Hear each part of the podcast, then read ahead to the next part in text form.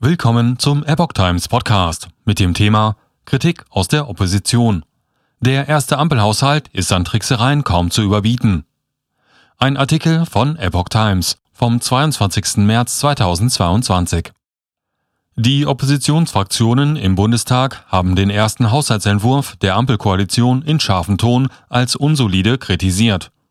Redner von CDU, CSU, AfD und Linksfraktion warfen Bundesfinanzminister Christian Lindner am Dienstag im Bundesplenum haushaltspolitische Tricksereien zur Verschleierung der hohen Neuverschuldung vor. Mit jedem erdenklichen Trick versucht die Bundesregierung, die Schuldenbremse zu umgehen, sagte der CDU-Haushaltsexperte Christian Hase. Die Koalition dürfe nicht immer versuchen, die Schuldenbremse mit immer neuen Sondervermögen zu umgehen.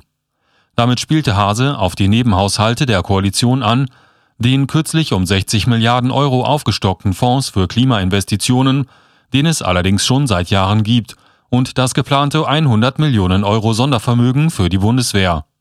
Vor aller Augen erleben wir gerade das Ende der Schuldenbremse, resümierte Hase.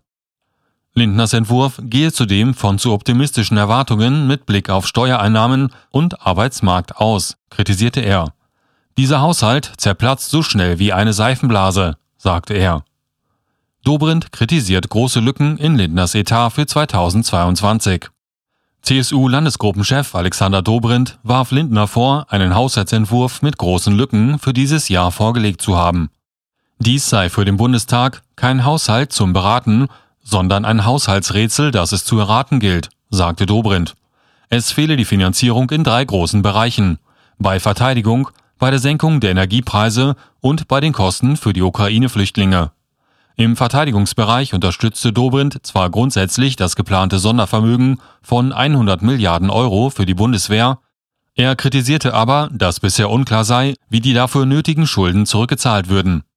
Klarheit in diesem Punkt sei Bedingung dafür, dass die Union den Plänen zustimme, das Sondervermögen im Grundgesetz zu verankern.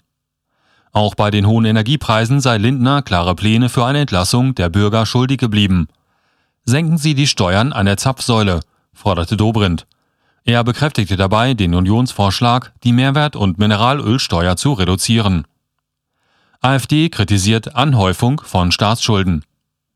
Der AfD-Haushaltsexperte Kai Gottschalk warf Lindner eine Anhäufung von Staatsschulden vor, die aus unserer Sicht verfassungswidrig ist, so Gottschalk. Er beschuldigte den Minister, sich von seinen früheren ordnungspolitischen Vorstellungen verabschiedet zu haben. Ihr Bekenntnis zur Rückkehr zur schwarzen Null klingt wie Hohn, sagte er an Lindner gewandt. Eigentlich müssten sie doch vom Verfassungsschutz beobachtet werden, was ihre Haushaltsqualität angeht. So Gottschalk. Auch der linken Haushälter Christian Görke warf Lindner unseriöse Methoden vor. Der erste Hampelhaushalt ist an Tricksereien kaum zu überbieten, bemängelte er. Die Koalition wolle 100 Milliarden Euro für die Bundeswehr an der Schuldenbremse vorbeischleusen, sagte er und forderte, die im Grundgesetz verankerte Schuldenbremse ganz aufzugeben. Scharfe Kritik übte Gorke auch an den Ausgabenprioritäten. Sie geben doppelt so viel für die Verteidigung aus wie für den Klimaschutz. Der Bundestag hat am Dienstag mit der Debatte über den ersten Haushaltsentwurf der Ampelkoalition begonnen. Der Budgetplan von Finanzminister Lindner ist zum einen noch geprägt von der Bewältigung der Corona-Krise, zum anderen bereits von den Auswirkungen des Ukraine-Kriegs. Dazu kommen als Schwerpunkt ökologische Transformation und Klimaschutz sowie Digitalisierung. Vor der Verabschiedung im Sommer plant Lindner wegen der Kriegsfolgen noch einen Ergänzungshaushalt, der den Etat deutlich umfangreicher machen dürfte